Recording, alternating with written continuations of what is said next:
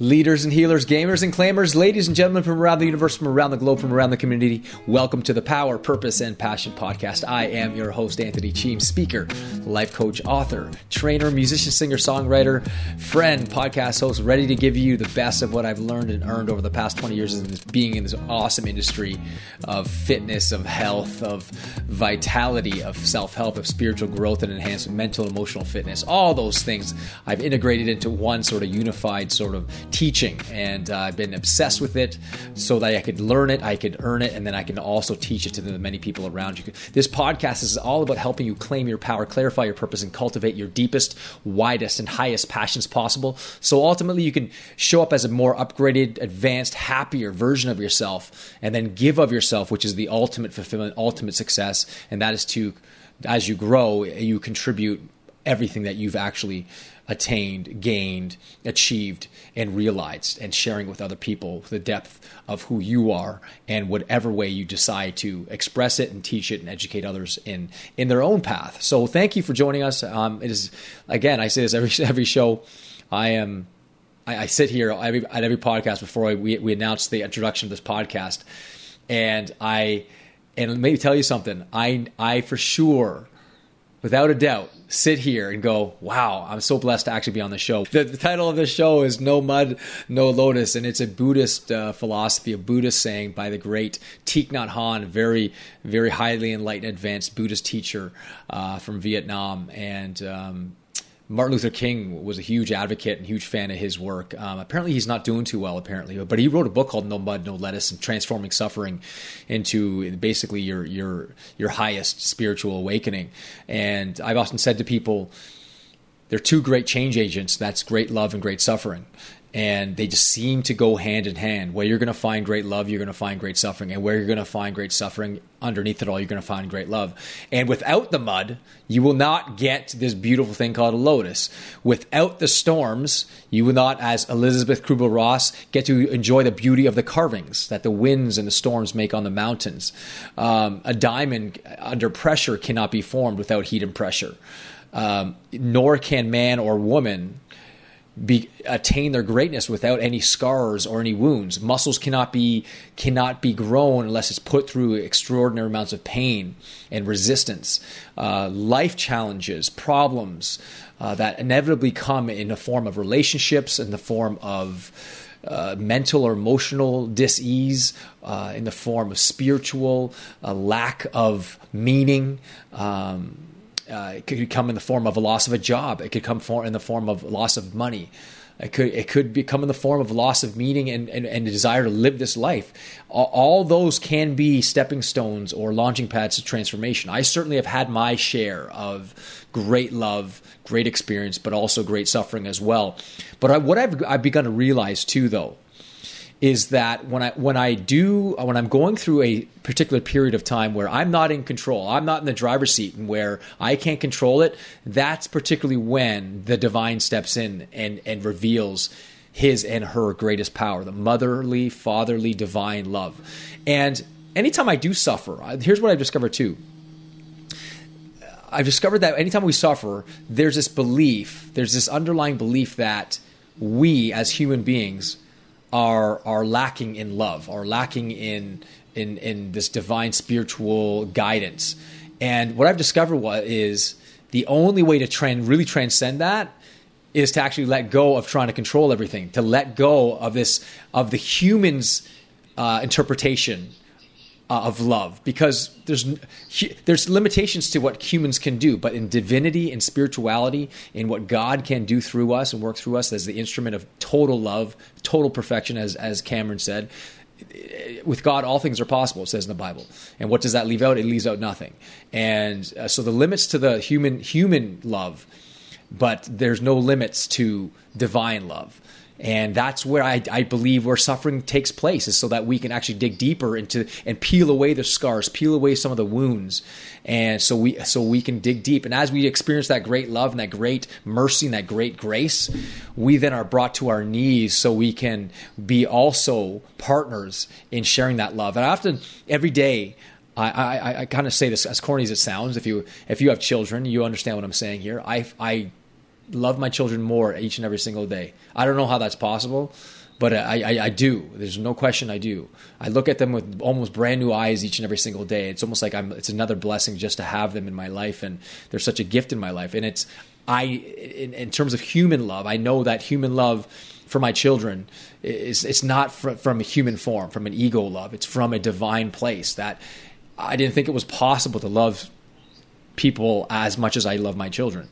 I mean, I love my wife, of course. I mean, we're she's my best friend, and she's amazing, amazing spiritual. Un, she, I, I said in my first book, at the beginning of the book, you know, I have to study this stuff. I really have to study hard at, and work hard at doing this and practicing it. My wife, she just lives and breathes it every single day. Um, that's just she's, and that's why her name is Angela. You know, if you take away the last A of in her name, it's Angel. She's been an angel in my life. But the point of the matter is, is that I I look at my children and I, I, I fall in love, love with them over and over again, but even deeper. And I realize that, that it's not, that's not human love. That's divine love it's experiencing and, and flowing through me as I look at them, as I look at the world. And the more I, more I pray, the more I contemplate, the more I meditate, the more I, more I seek and ask and surrender to the divinity. Um, and that includes suffering um, that means you just don't just lay down and just take it. But what I'm saying is allow yourself the breathing room and the space to create that space, to create that sort of separation between you and suffering, and, and ask yourself the question what can I learn from this? What can I really learn from this? That um, the wounds, the pain, as Rumi says, the wound is where the light enters. Where can I, the mud of this in my life, the mud that's creating the lotus, cannot you cannot create a lotus. If there's no mud, there's no lotus. If there's no pain, there's no gain. If there's no suffering, there is no love. Um, and I think you know, in my own experience, I feel like I've I wouldn't say I've grasped it at the deepest level, but I'm certainly on my way there of understanding that suffering is a part of it. And I get, I guess you get to a point from this many spiritual teachers and the many books that I've I've read and the many people that I that that have given me spiritual direction that suffering there there is no suffering when it when it actually comes down to it there actually is no suffering um, and and and part of that path is understanding who you are what you came from the source of what you came from which is divine love. If you came from divine love then you must be a part of that divine love. Just a piece of it and you're connected to that. And our job i think in, in, in, in my mind where i am right now is to seek search find explore and take that journey back to that that identity, that identification with the divine love. And I think at that point in time, you'll have this amazing awakening, this unity consciousness as as enlightened people, enlightened beings have experienced, and you'll start to realize this this meat suit, this skin encapsulated ego, is just our temporary housing place and that's it. There's no birth, there's no death. There's there's there's there's, there's form and formless, but they are one. There's no separ- separation between the two. So anyways, I want to find a tangent there. I uh, I just thought it would be nice to kind of discuss the no mud, no lotus. I know there's challenges that ne- inevitably come, and sometimes they come in many different forms at une- unexpected times. I, I, think I think you know it, it's it's a, it's very apparent, and even in our physical bodies that way. If we break our bone, it's actually it actually heals stronger at the point of the break, even stronger. So it's harder to break a bone in that same area because it heals and it's stronger in that area. Um, that goes for our character muscle. That goes for our soul muscle. That goes for our spiritual muscle. That goes for our relationship muscle. You know, anytime my wife and I, let's say we do have a fight, and that's rare. Uh, I think we've probably had about five big fights in our life in 23 years of knowing each other. Um, but anytime we had a big fight and we resolved it, man, uh, there's a greater understanding, a greater love, a greater openness, a greater vulnerability, a greater respect and courtesy for each other's feelings, needs, and desires. And I have to say, that can't come out of just everything being great. And anytime I meet a, a couple that it seems on the surface that everything's great, I know it's not great all the time. I know it's not great all the time. Just like you can't be happy 100% of the time that our sad times, you know, I remember hearing a quote that said our our our most our sweetest victory is directly proportionate to our most bitter defeat. And that the victories in life are often measured by our most bitter defeats and our biggest failures or you know oftentimes we look on the surface and i've said this on my latest book uh, love life um, uh, uh, love life let go live free now and in one part of the book i write uh, you know, if you look at the manure of life, You know, manure is actually what cow dung, cow cow crap, right? And you, we nourish it. We use it to nourish our fields. So every time you bite into an apple, just know that you're eating cow crap. But as funny as it sounds, but the crap of life actually can can begin to nourish us and fertilize our souls, right? And and and actually broaden our perspective in understanding the fullness of life and and the depth of life. And one of the best ways to do that is actually sit out and you know watching nature observing nature going out in nature and just observing the, the, the patterns of birth of decay of growth of dying in nature in ourselves. And i'm sure if you were to look at yourself right now people that are watching this on either actively or passively if you were to ask yourself 10 years ago am i better than i was 10 years ago? What had to die in order for me to give birth to this new version of myself it's like you install a software on your computer before you can install the new software, you have to what? Uninstall the old software, allow that to die, and then install the new software. So something dies in the computer, if you want to call it that, something's uninstalled, then you install a new one, which paves the way for greater installations in the future going. But the death of the old software was necessary to get to the next level. So there's a birth, death, decay, growth, and there's always that and I think it was it was Jesus that the unless the grain of wheat dies, it's just a grain of wheat. You might as well just throw it in the fire. It doesn't mean anything.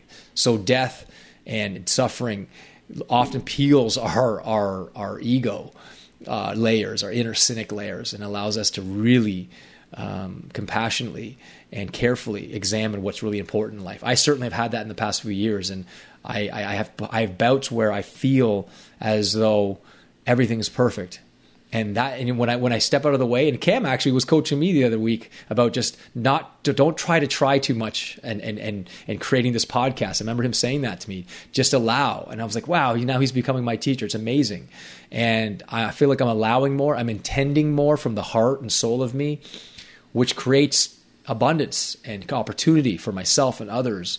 Um, the words come out more clearly and effectively and naturally and I think if we all were to live that life and not judge on just on, on the cover of suffering, um, and we go deeper and we take it deeper. I mean, there's an actual philosophy called uh, skepticism. It's not it doesn't actually have the colloquial meaning that we give it today, but it's a Greek philosophy that you ask a question like, "Who am I?" and then whatever answer you get, you don't just get stuck at the answer. You take the question deeper. Who am I? Who am I? And whatever answer, you don't get stuck. You don't stay with the answer. You keep on going. Or who, who is God? Who is God? Who is God? And then you take it deeper and you take it deeper. You're never getting satisfied with an actual one partial answer. And it's like when Buddha was asked, like, do you believe in God? And he said this, and I want to share this with you. He said this, it was brilliant. He said, You can't even contemplate the question. How on earth can you contemplate the answer? There are some people that actually believe in God who are good, and other people that believe in God who are bad. There are people that don't believe in God who are good, and don't believe in God that are bad. So, what matters, and I think what Buddha did so well was going to the heart and the root of the suffering inside the mind and going going at it from the eightfold path. And I won't get into that today. I'm sure we can make a podcast about the eightfold path a bit. But in, in any case, I think no mud, no lotus. It's a good thing to actually. Thich Nhat actually wrote a book called No Mud, No Lotus. I really highly recommend you read any of his work. I've read a few of his books, uh, listened to a lot of his interviews. He's one of the most calming human beings on the planet. He was uh, in Vietnam and uh, was caring for the victims who were um, getting bombed by napalm. And he would take these people that were suffering and into their into his villages. And I think uh, it was Martin Luther King who who advocated for him to win the Nobel Peace Prize at one time. And um, he he is he's famous for uh, sort of cultivating um, this thing called walking meditation. I'm sure a lot of you have heard it, and it's basically a practice of just basically picking a point in space, like let's say 10 meters in front of you, looking at the space, and your intention is to go 10 meters to that actual objective, but then being totally taking your steps slowly and then contemplating each step very, very slowly. And just saying right foot forward and being totally aware of uh, the muscles that are working and then the left leg. It's a very powerful experience. I did this about 15 years ago and I practiced it. And it was very, I picked a tree about 20 yards in front of me and I just walked very slowly you know, just being engaged and being aware of the muscles that, that are necessary, the mind that's propelling my body forward. And it's a freeing and liberating experience. Um, anyway, I got I go off on a tangent, tangent again, but the point is, I think I think if we get in touch with that, that what's most important, we shift our meaning of life from everything's bad to this is serving my evolution I think suffering can be your launching pad or the initial catalyst for your up. I hope, I really hope and desire for you that you're getting a lot from the show. And each and every time you listen to what either Cam or I have to say, that it's breathing life and wisdom into your life so that you can go home feeling purified, unified, amplified, and magnified. so thank you for joining us uh, to your continued upgrade and evolution. Live it up with power, purpose, and passion. God bless you guys.